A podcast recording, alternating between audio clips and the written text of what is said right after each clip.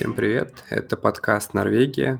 Меня зовут Айрат. Это первый эпизод подкаста. Общие сведения, какая-то просто maybe банальная, но важная инфа о стране, о языке, немножко о культуре. Население Норвегии примерно 5,5 миллионов человек. Миллион из них живет в Осло и вокруг. Остальные же живут в основном на западном побережье, где есть несколько крупных городов. Ставангер, Берген, Тронхейм. И, кстати, Берген — это старая столица Норвегии, такой супер исторический город, где много классных исторических штук. В то время как Осло город, с одной стороны, старый, но именно столицей он стал относительно недавно, и плюс последние лет 30 город очень сильно развивается.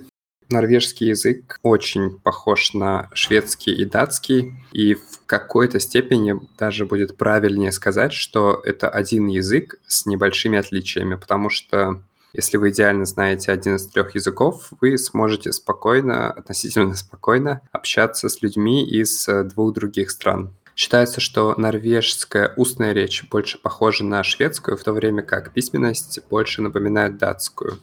Еще интересно отметить, что, например, в Исландии э, говорят на некоем похожем языке, который считается таким прародителем скандинавских языков, и это такой как бы старый-старый скандинавский, норвежский язык викингов. Из-за того, что Исландия находилась в изоляции, этот язык не сильно поменялся, в то время как скандинавские были под влиянием европейских языков и, соответственно, сильно менялись.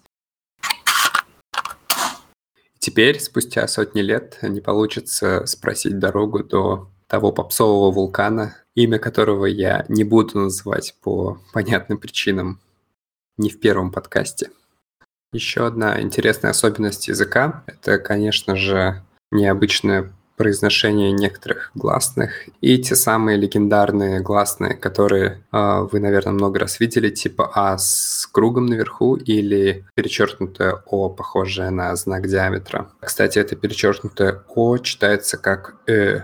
Вообще, я бы не сказал, что норвежский язык какой-то сложный для обучения или восприятия. В нем достаточно много исключений, но если чуть-чуть привыкнуть к этому, то начинаешь быстро ориентироваться и не сказать, чтобы это какой-то фантастически сложный язык. Одна из проблем, которую отмечают многие иностранцы, то, что когда приходится его применять на улице, то это не всегда получается, потому что внутри самой Норвегии существует несколько разных диалектов, и причем эти диалекты могут быть совершенно-совершенно разные, хотя, казалось бы, люди живут там буквально в 200 километрах друг от друга. В итоге я бы, наверное, сказал, что норвежский — это микс английского и немецкого с своими небольшими особенностями произношения. Еще одна интересная вещь, которую я заметил по ходу обучения, что встречается много слов, которые одинаковые в норвежском и в русском. А, ну, например, э, стул на английском chair, на норвежском стуль. Или реклама на английском advertisement, на норвежском рекламе. Не то чтобы это встречается часто, но такая прикольная деталь и иногда облегчает обучение.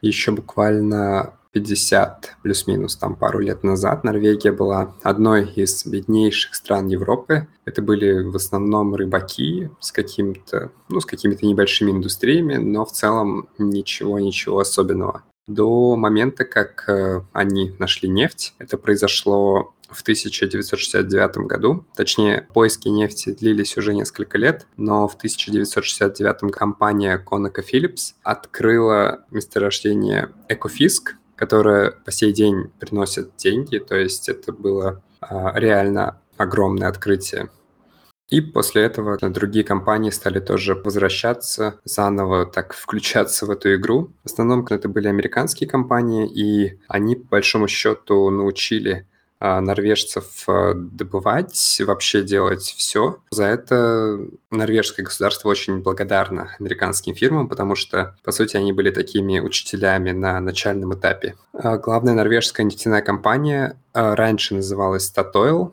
но несколько лет назад э, компания была переименована в Equinor, а, где экви, я точно не знаю, что такое, но нор — это начало слова Норвегия, то есть Норге. Это слово вообще можно встретить очень часто в разных названиях. Ну, что-то типа нашего РОС, то есть Роснефть, Роспотре... сколько полезных контор. А нор, в общем, это такой РОС. Есть, например, Эквинор, Теленор, Норконсалт и так далее. И, конечно, это нефтяное открытие кардинально поменяло вообще всю ситуацию, и впоследствии, благодаря этому, Норвегия стала богатой, и все, наверное, слышали про этот легендарный нефтяной слэш-пенсионный фонд, где хранится порядка триллиона долларов. Национальной валютой Норвегии является норвежская крона. В конвертере она называется НОК. Примерно два года назад правительство начало выпускать новые банкноты. А, если раньше на старых были в основном представители королевских семей или просто люди, то сейчас а, на новых банкнотах все чаще появляются разные рыбы, животные, и выглядит это реально классно. С другой стороны, однозначно существует такой тренд, что бумажные деньги уходят, я думаю, одно из самых а, удивительных явлений по этой теме было, когда я столкнулся с тем, что университетское кафе принимало только карты, и вообще все организации, связанные с моим университетом, не принимали кэш. И сейчас таких заведений становится все больше. Некоторые отели полностью отказываются от кэша, а некоторые рестораны и все это еще сильнее ускорилось на фоне коронавируса, когда контакты старались свести э, к минимуму, вопросов, который всех интересует, это дорого ли жить в Норвегии. Это достаточно сложный вопрос, на который, наверное, я бы ответил нет, недорого, потому что Существует огромная разница между тем, когда вы приезжаете как турист или когда вы здесь живете а, на постоянке, потому что, конечно, туристам будет казаться все очень дорого и намного а, выше среднеевропейских цен. Очень часто это не оправдано, потому что тот же сервис, ну, стандартный европейский, но зато жить в Норвегии, получать норвежскую зарплату достаточно круто. И выезжая из Норвегии, человек чувствует себя достаточно комфортно во всех других странах. Сложно делать какие-то обобщения, поэтому я приведу несколько моментов, с которыми я сам лично сталкивался. Например, в Норвегии человек, который зарабатывает меньше 55 тысяч крон в год, что примерно 5 с небольшим тысяч евро в год, не платит налоги. В обычной жизни это неприменимо. А, то есть обычный взрослый человек а, не сможет найти такую работу, где платили бы столько. Но, например, студент вполне себе может зарабатывать меньше такой суммы, и поэтому он освобожден от налогов. И это супер удобно, потому что ты ну, банально не можешь работать э, full time, тебе приходится искать какие-то временные занятости, которые в сумме аккумулируются в меньше, чем, скорее всего, меньше, чем в 55 тысяч крон. И это все очень удобно и классно, что не надо платить налоги.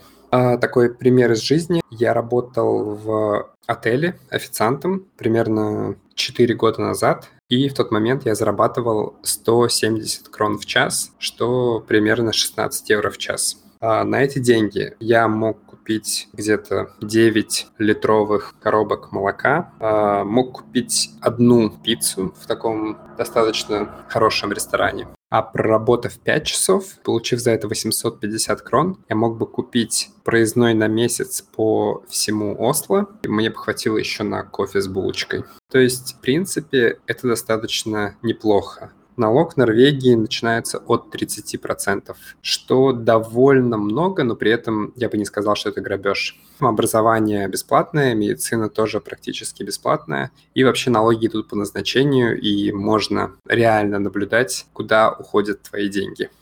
На этом, я думаю, можно закончить эпизод. А, спасибо всем, кто дослушал его до конца. Я надеюсь, что получилось информативно. И в следующем эпизоде я расскажу про поступление и учебу в норвежском универе. Всем спасибо. Пока.